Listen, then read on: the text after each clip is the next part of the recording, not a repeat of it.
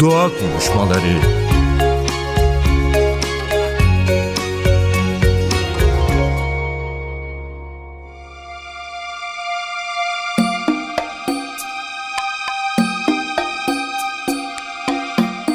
Merhaba sevgili NTV Radyo dinleyicileri ben Nacide Berber.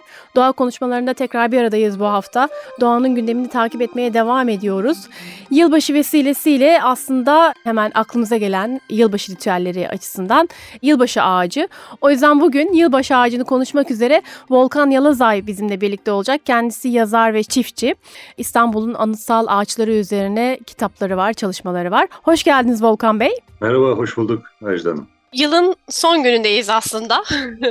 bir yanıyla yani aslında baktığımız zaman şehirlerin meydanlarında özellikle hani süslenen ağaçlara baktığımızda biraz işte anıt ağaç olma ihtimali var mı yok mu biraz onun kökenini de sormak istiyorum ama şimdi tam da yılbaşı hazırlıkları yapıldı. Yılbaşı ağacı nasıl tür olarak nasıl bir ağaçtır aslında? Bildiğimiz gibi sadece çam ağacı mıdır? Yoksa hani kökenine baktığımız zaman onun kökeninde de bir anıt ağaçlık durumu var mı ya da başka ağaç türleri var mı? Bu gelenek nasıl başladı? Başlamış. Şimdi yılbaşı çamı diyoruz daha çok biliyorsunuz. Çam ağacı yani bu ritüelde aslında çok az kullanılan bir ağaç. Çoğunlukla Kuzey Avrupa'da bazen sarı çamın kullanıldığı oluyor veya başka sık yapılı iğne yaprakları olan çamlarında ama çoğunlukla kökner ağacıdır bu. Bugün aşağı yukarı bütün dünyada o bildiğimiz yılbaşı ağacı aslında kökner ağacıdır diyebilirim. Tabii yılbaşı ağacı derken bu da biraz açılması gereken bir konu. Çünkü yılbaşı ağacı diye bir şey aslında yalnızca benim gördüğüm kadarıyla Müslüman ülkelerde var bu tanım. Ağacın kökeni bildiğiniz gibi Noel ağacıdır, Christmas ağacıdır. Hristiyanlıkta gelişen Avrupa kültüründe biraz da İsa'nın doğumuna gönderme olarak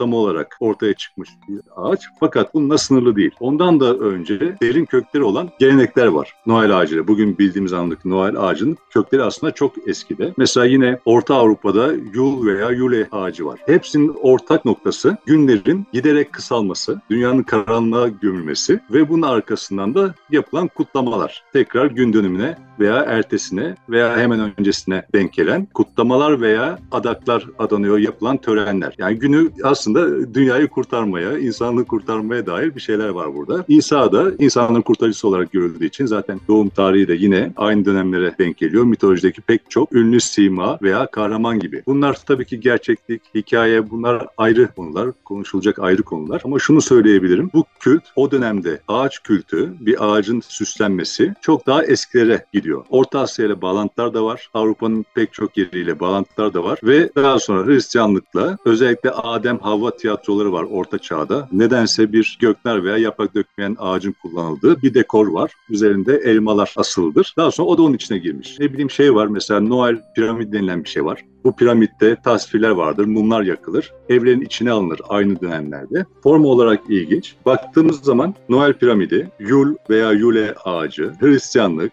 paganlık, her şey günlerin kısaldığı veya tekrar uzamaya başladı. Bu dönemde toplanıyor ve bugünkü Noel ağacını ve bizdeki yılbaşı ağacını oluşturuyor. Herkes bunu kabul etti. Bütün dünyada bugün kutlanıyor. Noel ağaçlarının ilginçtir. Kabulünde bazen evet sıkıntılar çıkabiliyor. Vatikan bile ki biz kim çevrelerde Hristiyanlıkla özdeş tutuluyor. Ama Vatikan bile bu ağacı 40 yıl kadar önce kabul etti. Çünkü çıkışında protestan bir mezhep vardı veya yaygındı Almanya'da. Protestan mezhebin yaygın olduğu yerlerde. O yüzden uzun zamanlar karşı çıkıldı ama en sonunda tekrar kabul edildi ve şu an 80'lerden beri Vatikan'da da bir Noel ağacı var. Vatikan'da geleneğe karşı koyamadı yani.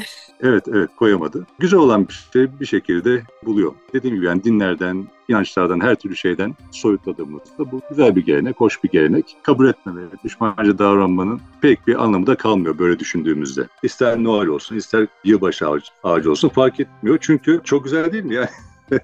sahiplenilmeyecek gibi bir şey değil. Gerçekten etkileyici, süslü, eğlenceli bir ağaçtan bahsediyoruz. Dolayısıyla bütün dünyada bugün bu şekilde kutlanılıyor. Kökeni ne olursa olsun, dini veya kültürel kökeni nereden gelirse gelsin fark etmiyor. Bugün bu bütün dünyada sevilen ve evlerimize soktuğumuz bir ağaç haline geldi. Peki şunu da soracağım. Hani Türkiye'deki seyrine baktığımız zaman da hani sadece ağaç değil de aslında ne bileyim işte evlerde çiçek süslemek vesaire gibi karşılıkları da var diye hatırlıyorum. Hani önceki dönemlere baktığımızda. Bunlar yani hem Türkiye'de hem de dünyada var mı böyle şeyleri de yani sadece ağaç değil de evin içinde olan başka bir şeyi süslemek gibi bitki Peki. Var var tabii var yani Antik Mısır'a da gidebiliriz. İbranilere de gidebiliriz. Çelenkler. Her yere gidebiliriz bunun için. Yani bütün dünyada örnekleri çok. Ben tabii bu aslında birçok toplumda kabul görüyor. Artık hani bu kutlama yapılıyor. Fakat bir tarafıyla da şimdi işte zaten hani Doğan'ın gündeminde işte bir numaralı gündem aslında iklim krizi diyelim. Bu açıdan baktığımız zaman da hani ekolojik açıdan baktığımız zaman bir taraftan da eleştiriler var. Dediğiniz gibi işte şimdi çam ağacı diyebiliyoruz ama ya da köknar diyelim ya da başka ağaçlar. Bu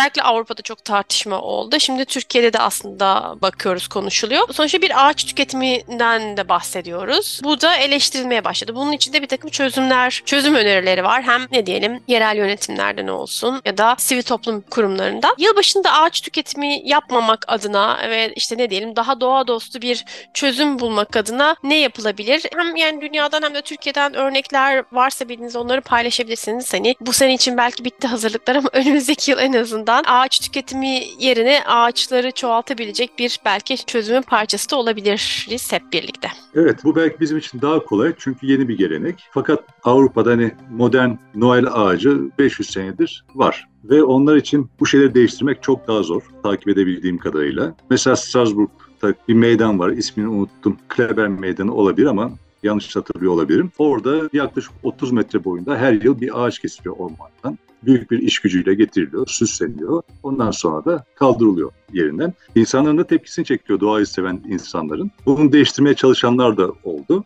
Fakat gelenekler hakim geldi bu yılda. Fakat bir şeyler değişiyor tabii ki. Yani artık ekolojik krizler çok fazla gündemimizde ve hazır olduğunda bunlar da yavaş yavaş değişecektir. Canlı ağaç kullanımı mesela önemli bir nokta olarak görüyorum. Niye ağaçlar kesilip kullanılıyor? Emin değilim. Evet gelenek dedik ama gerçekten çok kolay bir uygulama aslında. Fidanlıktan bir göknar ağacı alıp, bu arada göknar ve köknar bazen karışıyor çünkü önceden köknardı sonra göknar oldu. Şimdi yeni tekrar köknara döndü TDK'da.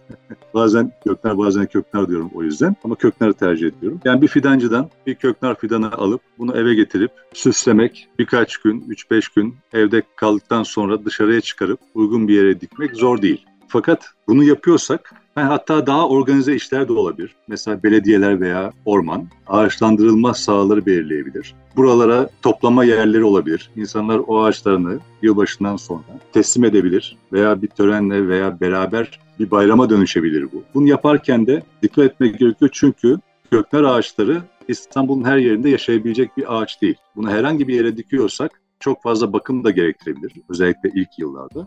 Ama ne bileyim mesela Şile, mesela Beykoz, biraz daha kuzeye dönük yerlerde özellikle kuzey bakılı boş sahalar varsa özel veya tüzel kişilikli neyse oralarda çok daha kolay bu ağaçların korulukları oluşturulabilir. Veya taban suyu yüksek düz yerlerde bu tür korular veya daha sonra parka dönecek alanlarda belediye tarafından tesis edilebilir. Birçok fikir üretilebilir bu konuda. Ee, yalnız şey biz istedik hadi yapalım gibi olmuyor. Her şeyin bir inceliği var. O bilgilere de ulaşmak gerekiyor bir iş yaparken. Evet belki dediğiniz gibi her şehrin diyelim ya da her bölgenin aslında oraya uygun bir ağacın için böyle bir şey yapılabilir. Hani insanlar zaten dediğiniz gibi illaki köknar olmak zorunda da değil. Belki o ağaçlardan bir değil mi yıl, yeni yıl ormanları, yılbaşı ormanları yapılabilir sanırım. Evet İstanbul'a çok daha uygun olan selvi ağacı da seçilebilir.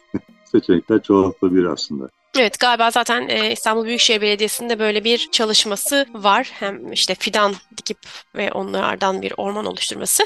Umarız bu örnekler çoğalır. Umarım. Çok teşekkür ederim. Programımızın sonuna geldik. Hakikaten paylaştığınız bilgiler çok güzeldi. Hem geçmişte bugün de bağlayan. Umarız hem anıt ağaçlarımız artar hem de ne bileyim insanların ağaçlarla kurduğu ilişki doğa dostu hale gelir. Hayatımızdaki yerleri de genişler artar diyelim. Umuyorum. Çok teşekkürler davetiniz için. Sevgili NTV Radyo dinleyicileri bu hafta doğa konuşmalarında yılbaşı vesilesiyle yılbaşı ağaçları üzerine konuştuk. Volkan Yalazay konuğumuzdu. Ağaç süsleme ritüeli nereden çıktı ve hala bugün günümüze nasıl devam ediyor? Ama aynı zamanda son dönemde ağaç tüketimini artırdığı yönünde tartışmalar var. Bunlara dair Volkan Bey ile konuştuk. Haftaya yeni konu ve konuklarla tekrar bir arada olacağız. Hoşçakalın.